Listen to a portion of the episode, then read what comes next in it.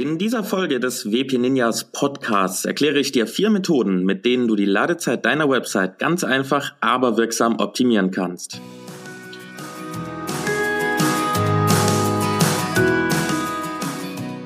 Herzlich willkommen beim WP Ninjas Podcasts. In diesem Podcast dreht sich alles rund um WordPress, damit du es eigenständig und ohne Probleme für dein Online-Business nutzen kannst. Mein Name ist Jonas Tietgen, ich freue mich riesig, dass du dabei bist und ich begleite dich auf deinem Weg zum WordPress Ninja.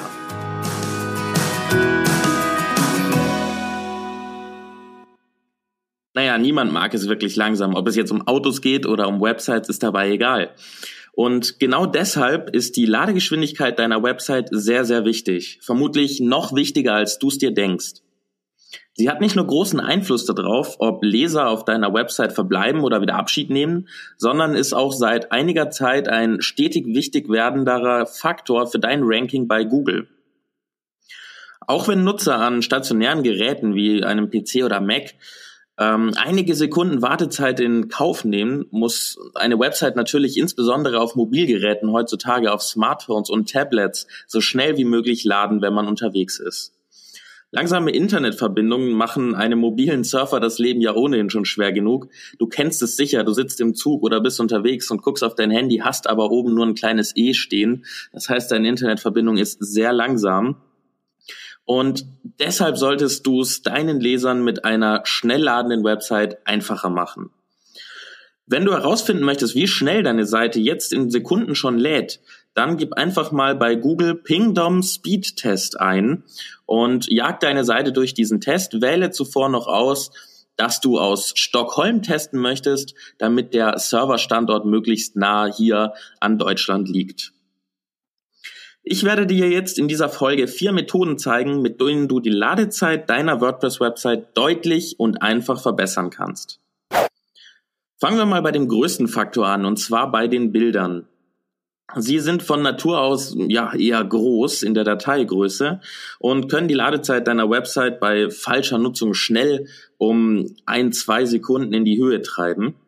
Als erstes solltest du deine Bilder also vor dem Hochladen schon komprimieren. Nutze dafür am besten ein Bildbearbeitungsprogramm, um die Maße des Bildes schon vor dem Hochladen zu verkleinern und zu reduzieren. Ich arbeite mit Photoshop, weil ich das noch aus meinen äh, Tagen als Hobbyfotograf installiert habe und eine Lizenz habe. Das geht allerdings auch mit jedem x-beliebigen Fotobearbeitungsprogramm, die auch standardmäßig installiert sind auf Rechnern. Wenn du beispielsweise Stockfotos von Seiten wie Shutterstock, Fotolia, Unsplash oder wie sie alle heißen herunterlädst, wirst du sehr, sehr große Dateien erhalten. Ähnlich ist es, wenn du selber Fotos mit deiner Smartphone-Kamera oder auch mit einer Spiegelreflexkamera aufnimmst. Die sind meistens so um die drei bis sechs Megabyte groß. Und jetzt stell dir mal vor, du lädst mehrere davon in einem Artikel oder auf einer Seite hoch. Schon bist du bei 10, 15, 20 Megabyte Seitengröße. Und das kann ganz schön dauern zu laden. Reduziere also die Pixelgröße deiner Bilder auf jeden Fall, bevor du sie hochlädst und schneide die Bilder am besten auf die Größe zu und reduziere sie auf die Größe, in der du sie auch auf deiner Website verwenden wirst.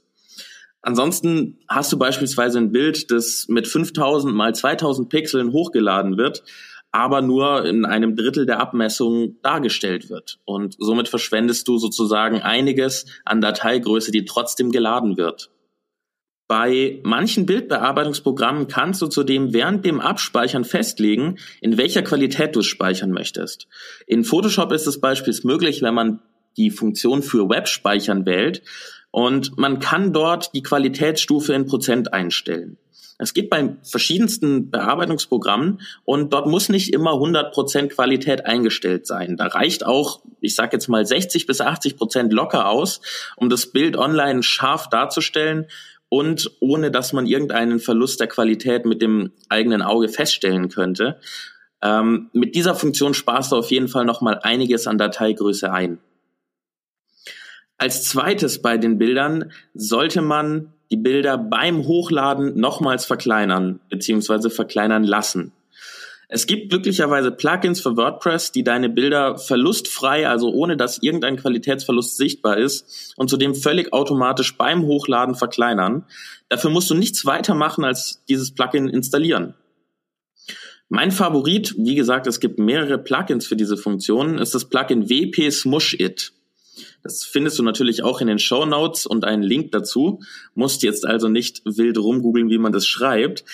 Das Plugin ist kostenlos und wird regelmäßig aktualisiert und bietet dir sogar zusätzlich noch die Möglichkeit, schon bereits hochgeladene Bilder nachträglich zu verkleinern. Deine Bilder verlieren, wie gesagt, nicht an Qualität und du musst eigentlich außer dem Aktivieren des Plugins nichts weiter tun. Schon werden deine Bilder in Zukunft beim Hochladen verkleinert und die Dateigröße wird somit reduziert. Der letzte Punkt zu, den, zu der Optimierung der Bilder ist das Nachladen der Bilder. Normalerweise werden alle Bilder auf einer Seite geladen, sobald diese aufgerufen wird. So einfach ist es. Dabei ist es jetzt auch egal, ob man die Bilder von Anfang an sieht oder ob sie erst nach dem Scrollen sichtbar werden. Um aber Bilder erst dann laden zu lassen, wenn sie in den Sichtbereich des Nutzers kommen, das heißt, wenn sie weit genug gescrollt haben, nutzt man die sogenannte Lazy Load Technik. Und diese Technik sorgt dafür, dass die Bilder eben erst dann geladen werden, wenn sie in den Sichtbereich des Nutzers kommen. Dadurch ist nicht die gesamte Größe der Bilder zu laden, wenn die Seite aufgerufen wird, sondern die Bilder können nach und nach geladen werden. Auch hier gibt es ein kostenloses Plugin, das nennt sich Crazy Lazy, findest du natürlich auch in den Show Notes. Und durch dieses werden die Bilder deiner Website zukünftig per Lazy Load Technik nachgeladen. So, jetzt sind wir schon mal einen großen Schritt weiter und haben uns um die Bilder gekümmert, die, wie gesagt, einer der größten Faktoren sind. Als nächstes widmen wir uns mal der Komprimierung deiner Dateien. Denn WordPress besteht ja aus, wie du sicherlich gesehen hast schon, mehreren Dateien. Du kannst die Dateien mit Hilfe von einem kleinen Codeschnipsel komprimieren und somit schneller laden lassen. Das kannst du dir jetzt vorstellen wie beispielsweise eine ZIP-Komprimierung auf deinem lokalen Rechner wenn du Dateien in ein Archiv packst, um die Dateigröße zu reduzieren. Du kennst es bestimmt, du machst einen Rechtsklick auf eine Datei und kannst dann auf Komprimieren oder in ein Archiv hinzufügen klicken. Und so ähnlich kann man sich diese Komprimierung des Codes und der Dateien vorstellen. Es gibt hierbei zwei Varianten, wie diese Komprimierung stattfinden kann. Die nennen sich einmal gzip und einmal mod deflate. Die verkleinern beide sowohl Dateien wie die Bilder als auch Systemdateien von WordPress, Templates und Plugins. Und beide Module kannst du über die sogenannte .htaccess-Datei auf deinem Server aktivieren. Klingt kompliziert, ich weiß, keine Angst, vertrau mir, es ist eigentlich super einfach. Verbinde dich dafür, um diesen Code einzufügen, mithilfe eines FTP-Programmes mit deinem Webserver, so wie du das vielleicht auch schon bei Problemen, Installationen von Plugins oder auch bei der Installation von WordPress gemacht hast. Dort auf dem Webserver findest du eine Datei, die heißt .htaccess. Und diese kannst du nun mit einem Texteditor am besten öffnen. Wenn du allerdings keine Datei findest, die .htaccess heißt, dann musst du mal in die Einstellung deines FTP-Programms gehen und dort das Anzeigen versteckter Dateien zulassen. Denn diese .htaccess-Datei ist eine versteckte Datei, die nicht immer standardmäßig angezeigt wird. Dort fügst du nun den Code ein, den ich dir in den Show Notes hinterlege und speicherst diese Datei einfach wieder ab, sodass sie auf dem Server online gespeichert wird. Schon ist das Ganze aktiv und du musst nichts weiter tun. Deine Dateien werden ab sofort komprimiert und so klein wie möglich ausgegeben. So, in der nächsten Methode geht es jetzt darum, den Code der gesamten Website zu verringern und nochmals zu optimieren. WordPress, dein Theme, äh, verschiedene Plugins, die du installiert hast, alles zusammen ergibt natürlich einen großen Haufen an Programmiercode. Und je länger dieser ist, desto länger braucht natürlich ein Browser, mit dem die Seite aufgerufen wird, um ihn durchzulesen. Um den Code zu reduzieren und zu optimieren, müssen wir natürlich nicht händisch in alle Dateien rein und Zehntausende von Programmiercodes Codezeilen durchgehen, sondern können auch hierfür ein kostenloses Plugin nutzen. Ich empfehle für diesen Zweck das Plugin Auto-Optimize. Das findest du natürlich auch in den Show Notes. Nach dem Aktivieren des Plugins gehst du einfach in die Einstellungen und setzt die Haken bei HTML, CSS und JavaScript optimieren. Dadurch reduziert Auto-Optimize die Dateien auf das absolute Minimum. Das heißt beispielsweise, um das mal darstellen zu können, dass alle Leerzeichen entfernt werden, um Platz zu sparen. Bei mehreren hunderttausend Zeilen Code kann das schon einen Unterschied machen. Gleichzeitig fasst das Plugin aber auch mehrere Dateien zusammen, wodurch sehr viel weniger Abfragen durchgeführt werden müssen an den Server, denn für jedes, für jede einzelne Datei wird eine Abfrage durchgeführt, was natürlich am Ende deine Website auch wieder schneller macht.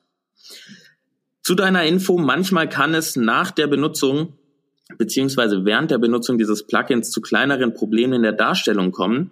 Deshalb würde ich dir empfehlen, diese drei Haken für HTML, CSS und JavaScript optimieren immer einzeln zu setzen, zu speichern und dann erstmal die Seite zu prüfen, ob alles noch funktioniert. Wenn nicht, einfach den Haken wieder rausnehmen und nicht weiter benutzen.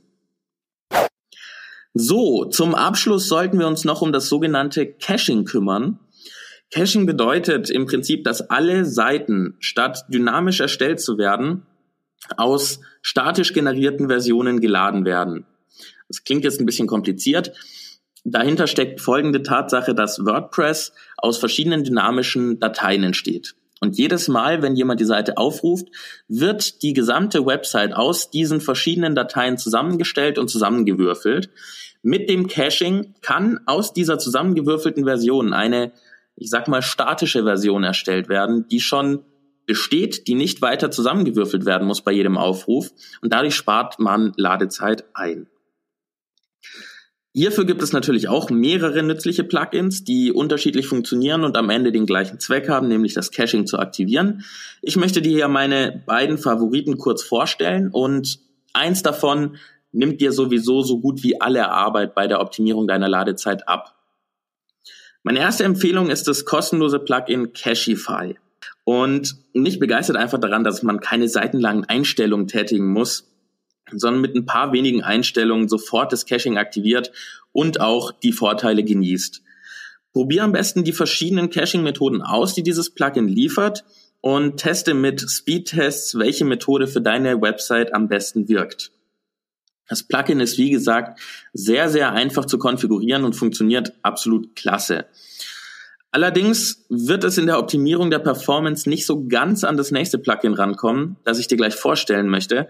Denn meine absolute Empfehlung für das Caching und generell die Optimierung deiner Ladezeit bei deiner Website ist das Plugin WP Rocket. Es kostet einmalig 39 Dollar, ist meiner Meinung nach aber jeden Cent wert und eines der wenigen Plugins, bei denen ich wirklich sage, da lohnt es sich ein bisschen Geld reinzustecken. Die Vorteile sind, dass auch mit diesem Plugin alles super einfach einzurichten ist und dass es dich vor allen Dingen auch bei jeder von den von mir gerade genannten Methoden zur Optimierung der Ladezeit unterstützt. Es sorgt nämlich nicht nur dafür, dass das Caching aktiviert wird, wie das das Cachify-Plugin macht, sondern aktiviert, wenn du das möchtest, auch direkt Lazy Loading, was wir vorhin bei den Bildern durchgegangen sind, die gzip-Kompression, die wir auch vorhin durchgegangen sind und zudem auch noch viele weitere nützliche Funktionen, die die Ladezeit deiner Website super, super verringern können. Wenn du dir also im Prinzip keinen großen Kopf um die Optimierung deiner Ladezeit machen möchtest, dann installier dir einfach WP Rocket, aktiviere diese verschiedensten Methoden wie Caching, Lazy Load, gzip-Kompression und natürlich musst du trotzdem weiterhin deine Bilder vor dem Hochladen zuschneiden, aber durch das Lazy Loading des Plugins wird natürlich auch hier die Ladezeit bereits verringert. So, wow, mit diesen vier einfach umzusetzenden Methoden wirst du die Ladezeit deiner Website auf jeden Fall schon ordentlich verbessern können. Wenn dir der WP Ninjas Podcast gefällt, abonniere ihn, da würde ich mich natürlich riesig freuen und schreibe gerne in die Kommentare, wie viel kürzer die Ladezeit dank dieser Methoden bei dir geworden ist.